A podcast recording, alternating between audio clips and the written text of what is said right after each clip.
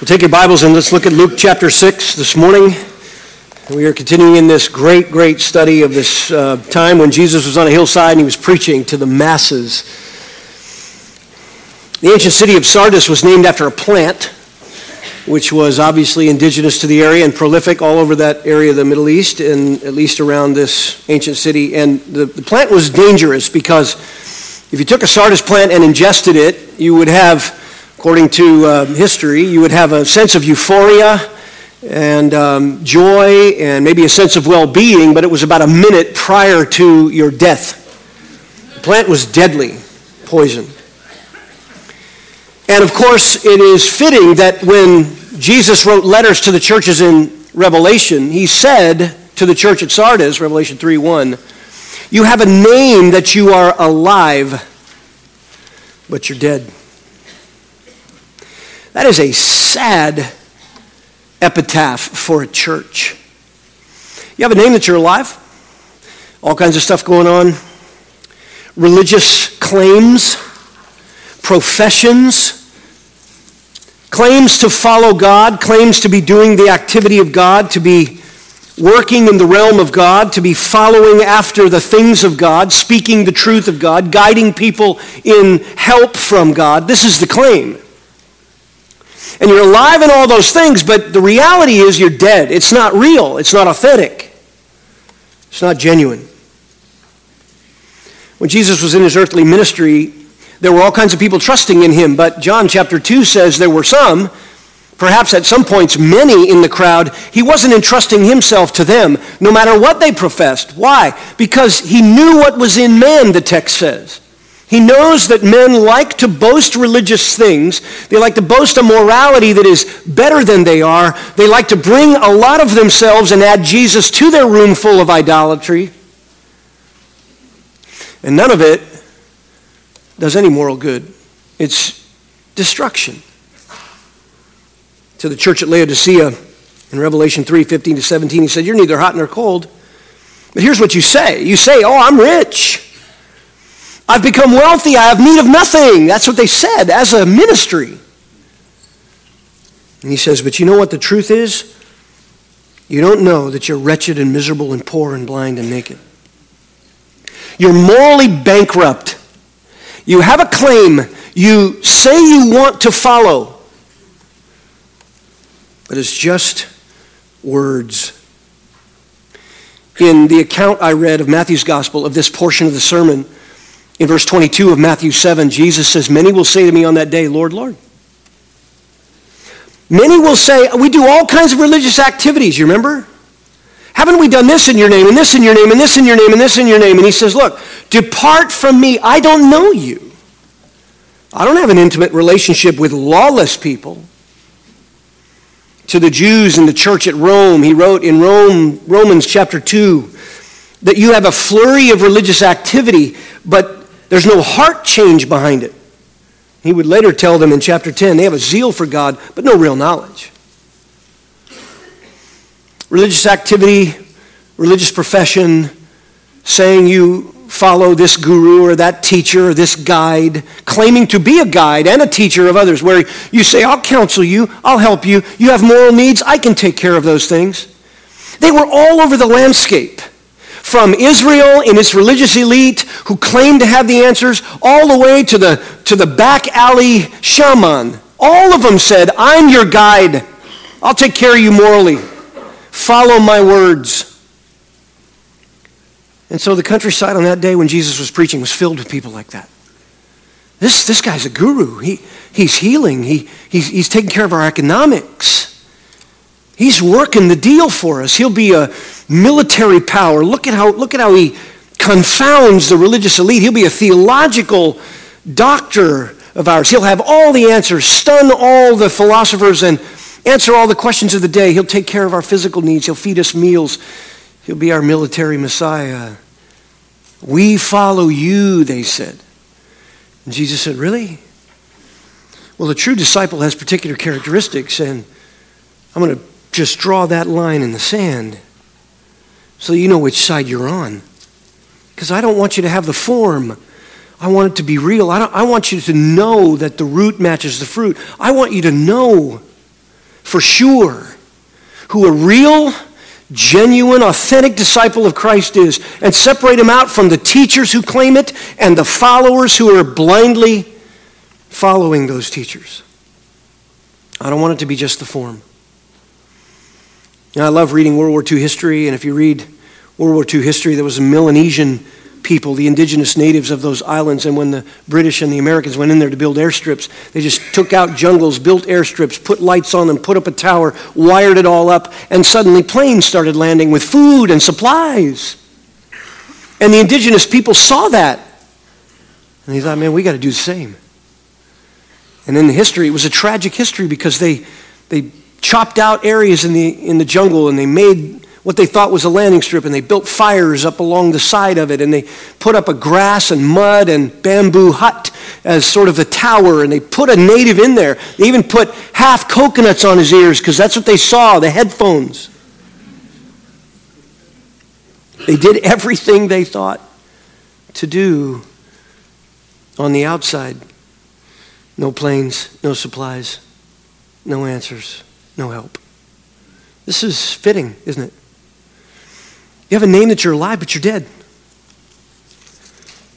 Active moral conduct, knowledge, teachers, guides, claims to follow God. And Jesus has to deal with this. The crowds were flocking to him, and they they wanted to hear his teaching and they were seeking his power to heal and they were hoping he would be their permanent relief from life's afflictions and he had to cut down the middle of it. And so you remember back when we began the study of Luke in this sermon, verse 20 and following, Jesus gave that principle that a true disciple has a particular moral conviction that is opposite of the world. A true disciple of Christ does not imagine or believe or have the conviction that the things of this life, riches and the avoidance of life's afflictions, will gain you anything in eternity. In fact, you, you do a complete shift when you come to Christ.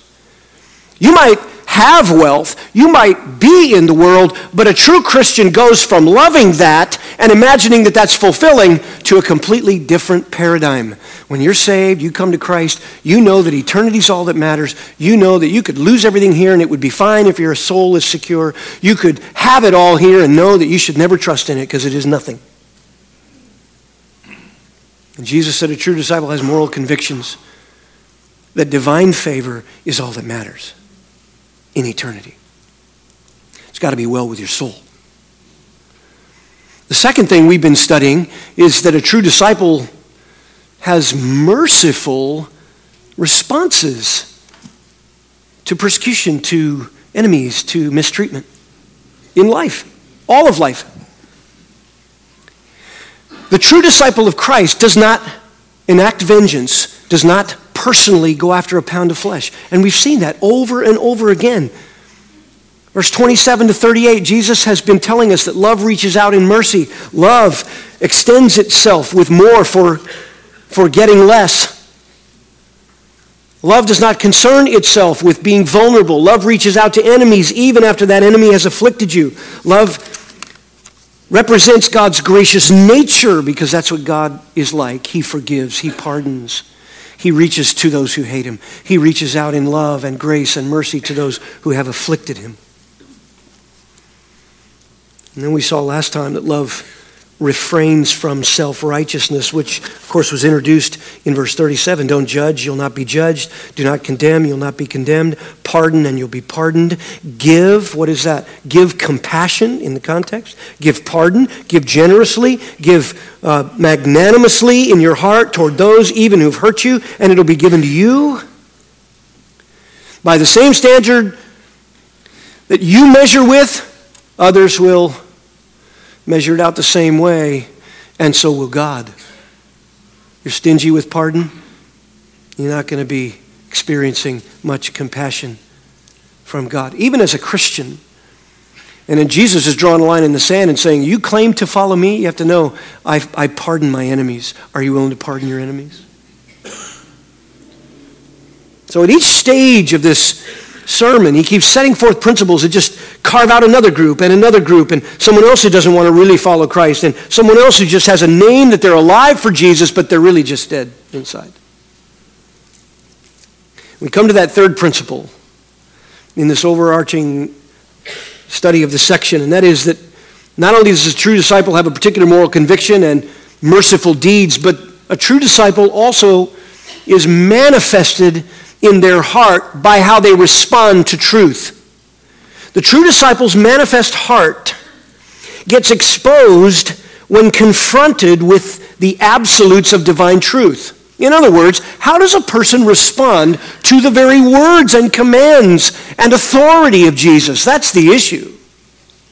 Don't tell me you want to follow Jesus and then you twist and contort his word. Don't tell me you want to follow Jesus when your life is really all about nuanced, subjective approaches to Scripture. Or you make it gray when it is clear and black and white. Don't, don't tell me you want to follow Jesus if he isn't the authority, the absolute authority in your life. Oh, Jesus is my master. Really? Then do you act like a slave of your master? Or do you just spend your days claiming it? While crafting an entirely different Lord. And it's all about you. It has Jesus as the label, but it's just you. You're the Lord of your life, a self Lord. How does Jesus illustrate this? How does he teach it? How does he draw this final line in the sand? Notice verse 39, he gives a simple parable. He opens up this discussion with a simple parable. Verse 39. And he spoke a parable to them. A blind man cannot guide a blind man, can he? Will they not both fall into a pit? Now that seems rather obvious. And Jesus is beginning to prepare the crowd for what he's going to teach them about fruit. This is the final line in the sand, and he begins by putting a mental image into their minds that they will easily grasp and cannot deny or disagree with. I love that. He's a good teacher. He sets the hook. He lays out a parable that's so simple, even a child can understand it. You have a blind man, and he says he's a guide and a teacher to a crowd. They're all going to become lost and fall into destruction. A whole lot of people today claiming to guide people morally, claiming to be counselors, claiming to have answers. There's people in the church who aren't saved. They've never come to Christ. He's not their guide. The Lord isn't their guide. They are a self guided person, but they come into the church, they learn a little lingo, and they just stand, stand up and say, I'm, I can help you. How are you going to know? Jesus is about to say, How are you going to know? But he sets it up by saying, you, you all can agree with this. If you got a blind man and he's leading a bunch of people around, they're all going to fall. Wherever that guy goes, they're going. He has no truth. He has no answers. He can't be a guide, but he's taken a bunch of people with him. Destruction is going to be far greater than it could have been if it had just been him. So, a simple parable, and then he follows it up with a very sobering principle. He just extracts out of it this sobering principle. Notice verse 40. And a pupil is not above his teacher, but everyone, after he's been fully trained, will be like his teacher. All right, Notice what he's done. With the parable, he's talking about blind guides leading blind people. And he's talking in the second, the, the, the principle, about students who fully end up mimicking their teachers. You have this wonderful setup. You must know who the guides are that are just professing to follow the right thing and who, whose heart is not in it. You must know who they are to avoid destruction and to avoid becoming like them, mimicry. You know, it's a sad thing. People say, "Oh, I won't be I won't be susceptible to that." Really? What about discernment? How many times have you seen people who ignore the truth and its clarity? They they've been around the church. They might even think Jesus is their homeboy and they make those claims. But when you get into their life, you find books they're reading and you're shocked. You find people they're listening to and you're stunned. And you find peer groups that they spend time in, and they're not running from that peer group, and that peer group's no good for them. And you find a dating relationship they're in, and they are sunk into that thing. And they claim Jesus and claim his word, but they have no discernment. What is happening? They are mimicking and becoming fully like the guides that they have added to their life. They're not looking at the right thing. They're not examining it the right way. So then, Jesus has given a simple parable, drew them in. He's extracted the related and very sobering principle.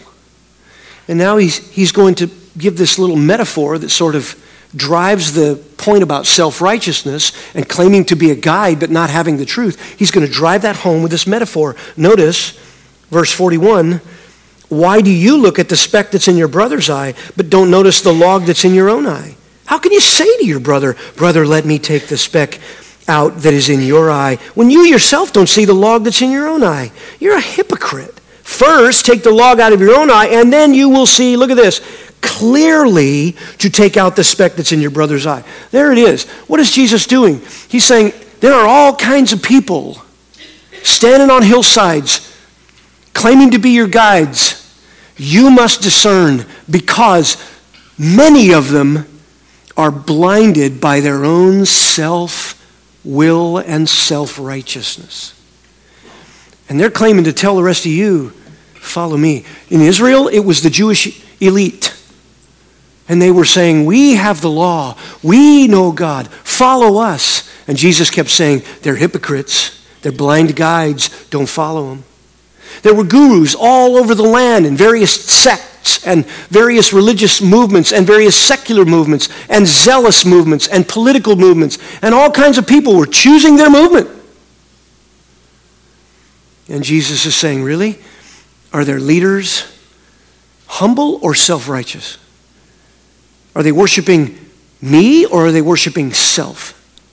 Do they follow the truth or are they trafficking in their own thoughts generated from their own well and putting it over the top of you? A self righteous person foolishly imagines that they can help other people with their moral weakness, but they can't. They have a name that they have answers and that they're alive, but they're dead. They have no answers. It's destruction. There's no moral help in it, no real moral security, no real answer. And they don't even realize it.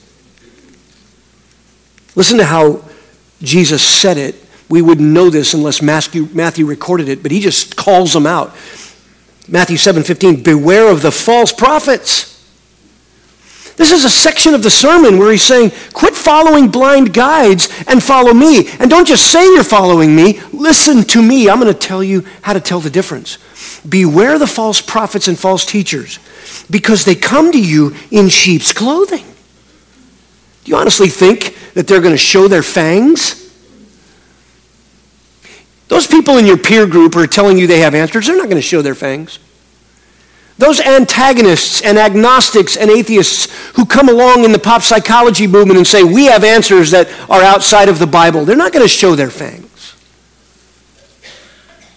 Those people that come to you and say, I can answer the philosophical questions and um, I can tell you how the universe was made. It's not found in the Bible. They're not going to show you their fangs. It's going to be sweetness and cream. They're wolves. And in fact, Matthew describes them as ravenous wolves. It is a term that means savage. They will shred you in an instant. And behind them is Satan. Satan hates you if you're following Christ in a genuine, authentic relationship with him. And anybody who attaches himself to this ministry at GIBC walks in that door and could hear the truth and could hear the gospel, Satan knows you're here and he wants to shred you because he's a ravenous wolf. He doesn't care about you or your life or your kids or your grandkids. And so Jesus has to draw this line in the sand. Inwardly, these people are ravenous wolves. You'll know them by their fruits. Notice how Luke puts it here.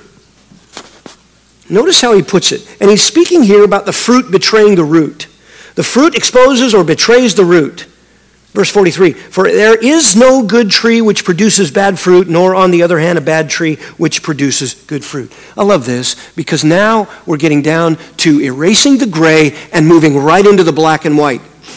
The first thing Jesus does here is teaches us that the roots don't lie. If you're superficial in your following of this book or that teacher or this guide or this way of life, if, you're, if you don't think carefully through the gospel, if you got in by some superficial message, maybe you attended some church and somebody sort of slid you in, oozed you into the kingdom. If you didn't pay careful attention and didn't look at the roots, you're, you're potentially missing something. Because the roots don't lie, Jesus said. There's a black and whiteness to it. Notice how he says it. There is no good tree which produces bad fruit, nor, on the other hand, a bad tree which produces good fruit. None. There's, there's no half breed in the authentic work of following Jesus. Smoke indicates a fire, to put it in a different analogy. And verse 44 clarifies it again. Each tree is known by its fruit. What does he mean? The fruit is identifiable, it's knowable. You can get clarity. You don't have to worry. Yes, they're deceptive. Yes, as they come as angels of light, but you have a fulcrum. You have a watershed. It is the scripture. And there will be a fruit bearing moment when you're exposed to something and when you're exposed to that fruit bearing moment, it is in that moment that the scriptures become critical. They become so important in evaluating the fruit and the behavior. Notice how Jesus puts it in verse 44 Men do not gather figs from thorns, nor do they pick grapes from a briar bush. You got a guy who plants something with a seed, then when harvest time comes, he comes and expects to find the fruit of that root. If he comes and finds something different, he knows a mistake has been made. He knows the wrong seed has been planted. He, he can expect that if he plants this seed and comes, it will bear a particular fruit that is germane to that seed. Beloved, the implication is this this isn't something gray. It's not gray. Even if you and I don't know the heart the way God sees it, Jesus gives the people on the hillside a way to evaluate themselves and every teacher who comes along and, and pretends to have a gospel, a moral help. Jesus says, look, it's black and white. There are no half breeds. It is knowable and identifiable. And where there is the seed of the gospel, you can expect a particular fruit. Expect it. Not at your level. I don't expect it at my level. I don't look at somebody's life and say, boy, they're, they're not living up to my expectations. It isn't about me. It's about Scripture. Sometimes people will say, You're judging us. If personally I were taking vengeance upon someone in some self righteousness, you would see it in the fruit of my life. But if I take someone's life and say, Listen, here's what the scriptures say that following Jesus must look like. It isn't a judgment from me. It isn't a judgment from human origin. It's a black and white, knowable, identifiable seed to fruit relationship. The roots don't lie and the fruit is identifiable. It can be known, he says in verse 44. And then he adds verse 45 the good man out of the good treasure of his heart brings forth what is good. The evil man out of the evil treasure brings forth what is evil. For his mouth speaks from that which fills the heart. What is he saying here? The heart is the control center. What you see on the outside traces back to what is on the inside in the control center of one's life. I have heard so many times in the excuse making culture in which we live, oh, I know that person lives this way and I know they talk like this, but I know their heart. Their heart is basically good. I mean, well, it's nice sentiment. I'm glad you feel that way. I would like to feel that way because I want friends. I don't want to be the only guy. But that's not the point. Jesus makes the point here that the heart is the control center. So what you see on the outside indicates something. And you know what? As Christians, we already know that, don't we? All right, you're going along in your Christian life. You love Christ. You've repented of your sin. You're saved. There is freedom of conscience because you're not condemned. But you know that the Bible calls you to live a certain way. And because of weakness and besetting sin, we get entangled in things.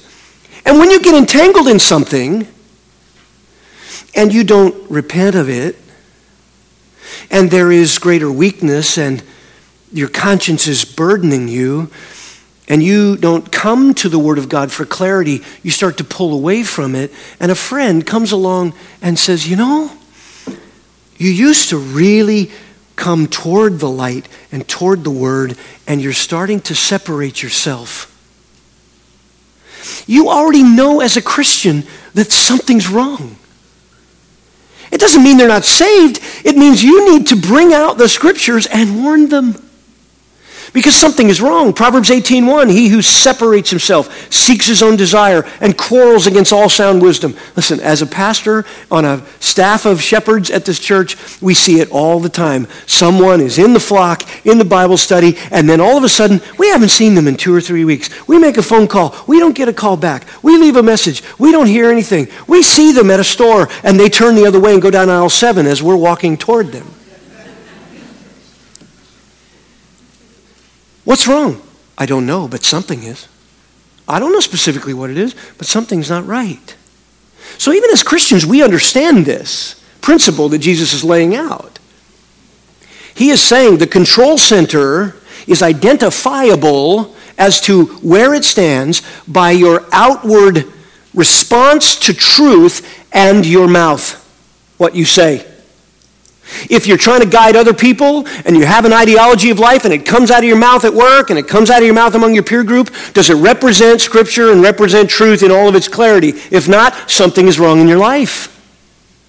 If you're following a teacher and they speak things out and you're not careful and listening carefully, you're going to miss the fact that sometimes they're twisting Scripture and they're subjective and they're mystical and they're murky. And you can look at their life. Because if you want to see what's in the heart, you look at how they respond to divine truth. Notice the good man out of the good treasury. It is a term, it is a word group that describes the source, the storehouse. So, whatever the man's thoughts are, whatever the woman's motives are, whatever a human being's inside life, affections, desires, reasonings, convictions, emotions, will, the, the things that are on the inner life, you cannot avoid seeing them inevitably on the outside if you look close enough. Sure, there's deception. Sure. Pharisees were proof of it. But when the people heard the Pharisees teach. They didn't listen close enough. They didn't watch their life. They didn't say, hey, you say you follow the law of God, but over here, you, you're unmerciful. You tell us to follow the law of God in tithing to the nation and giving the taxes to the nation in cumin and mint and dill and part of our crops, but over here, you're not faithful. You're not loving. You neglect all these weightier things that are, that are already in the law of God. Something's not matching up. You're not going to be my teacher. Why do you think when someone's aspiring to the office of overseer, the Bible outlines what should be the character of the leaders of God's people?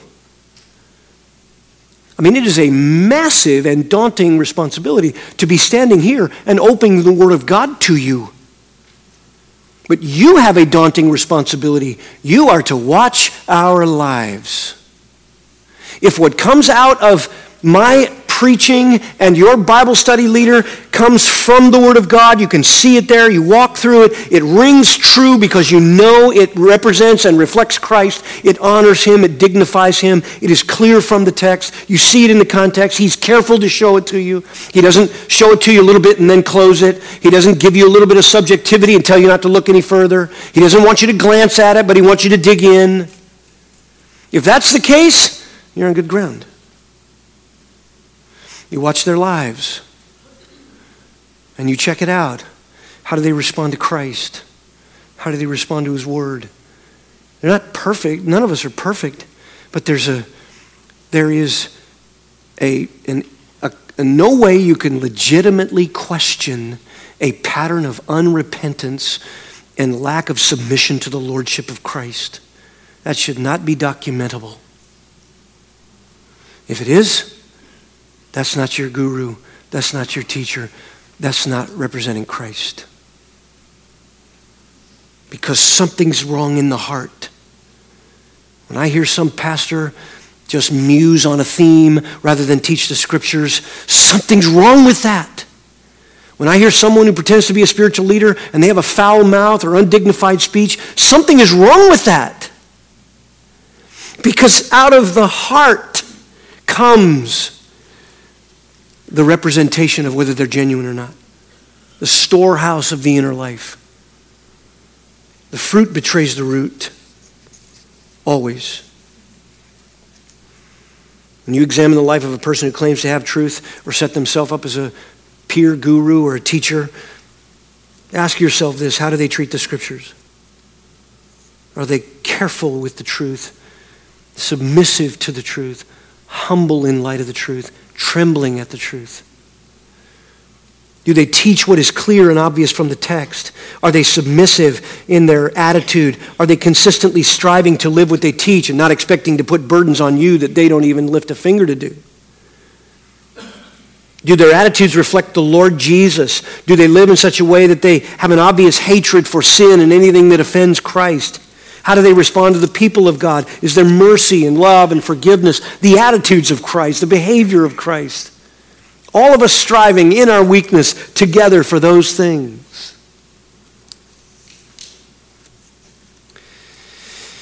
And Jesus finishes this sermon, and we don't, we don't have a whole lot more time, but he finishes it by telling us that judgment is going to tell the whole story.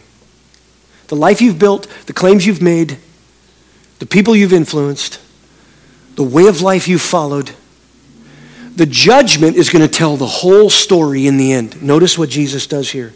Verse 46 Why do you call me Lord, Lord, and you do not do what I say? Everyone who comes to me and hears my words. Now, he's talking to them on the hillside. They're implicated. There it is. I've come to him. I want to hear his word. Did he just, he included all of us. Everyone who comes to me. They were coming to him for healing and all the things we talked about earlier. So they're on the hillside, and he just said, Everyone who comes to me. So now they know they are involved in what he's about to say. Everyone who comes and wants to hear from me. You listen to Jesus' sermon on that hillside, you're included in about what, he, what he's about to say. You come and you want me, you come and you listen to me, but you don't do what I say? Now that makes Jesus exclusive. He didn't say, you don't do the law of God. He didn't say, you don't follow the God of Abraham, Isaac, and Jacob.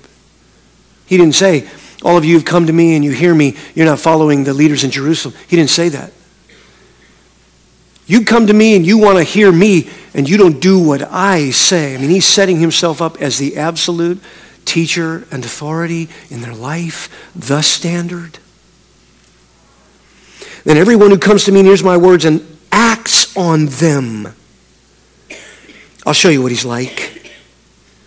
He's like a man building a house, and he dug down deep, or literally, he continued to work hard until he was deep or hit rock.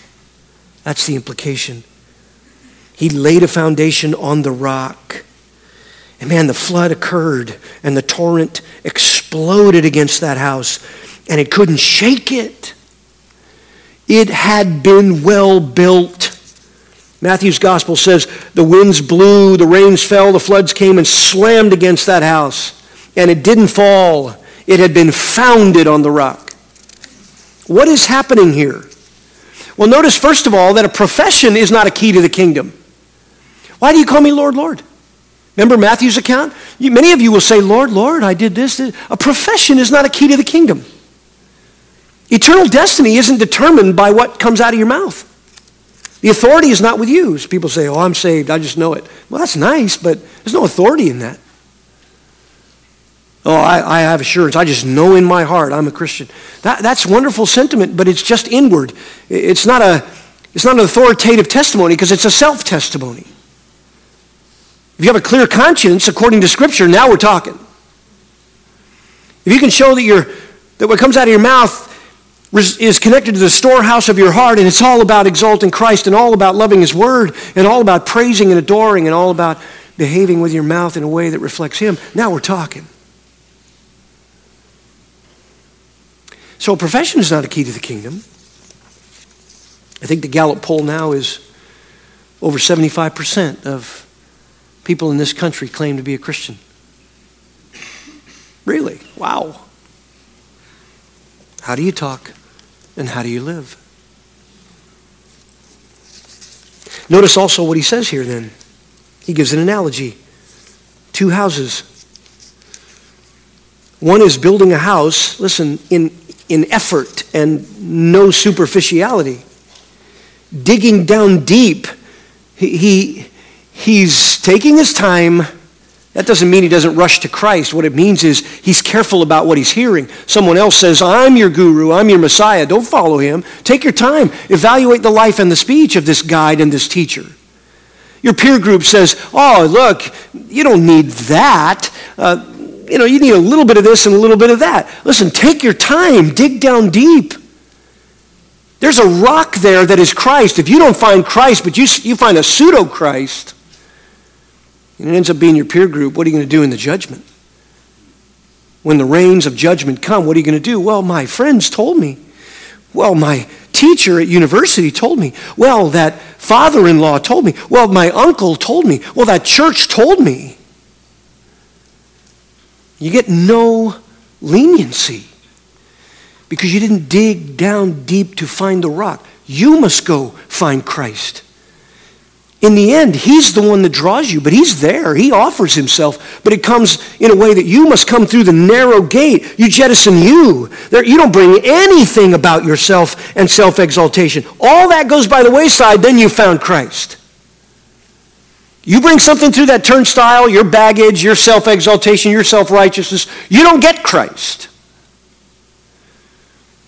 You don't. And you can call him Lord, Lord all you want. But in the end, Beloved, you're going to be without what you must have.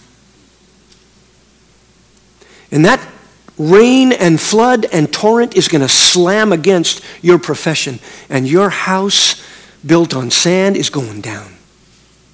But those who are in Christ, in this life, you could bring weeds and thistles and persecution and trouble and storm and even the throne of God in judgment, and your house isn't going to fall. Because it is built upon the rock from hard looking at the truth. No superficial presentations of Christ. It wasn't built easy. It came by cost and sacrifice, not of your works, but by the death of self and embracing Christ alone by faith. That's how it came. Verse 49 But the one who has heard and has not acted accordingly is like a man who built a house on the ground without any foundation. The torrent burst against it, and immediately it collapsed. There was no contest. The ruin of that house was great. You know what that implies? Generations.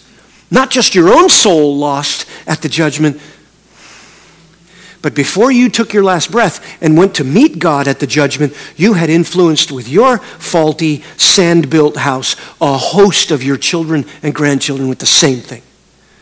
You became the guru of others. And they built houses in your housing track. And it's all on sand. It's nothing. How tragic. if you're sitting here today and you're thinking, I'm standing on that hillside, Pastor, and I'm saying, I, I have followed Jesus, or I have been interested in Jesus, or I have listened to Jesus, or I have listened to sermons about Jesus, or I have followed my father who knew Jesus, or I have listened to my grandmother who knew Jesus. You got to ask yourself today, right now, have you been superficial in your claim? Have you bought any and every version of this but Christ's. And you must come back to what Jesus says today on that hillside. Eternity is all that matters, not this stuff of this life. Man, if you know you love the world in your heart and mind, then bring it before the scriptures and say, Lord, is that, is that because I'm not real? I'm not calling true Christians to doubt their real assurance. The scriptures and this sermon call false professors to not trust in a false assurance. That's the issue. We're not trying to take a true believer's real assurance away. You can have it.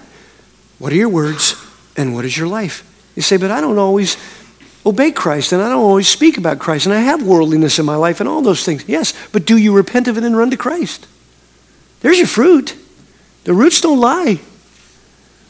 Out of the storehouse of a repentant heart that has been saved by Christ, come this speech that runs to him in prayer, comes a life that runs to him in repentance and seeks his grace once again. Absolutely. You're not saved again, but you're restored to sweet fellowship as a Christian.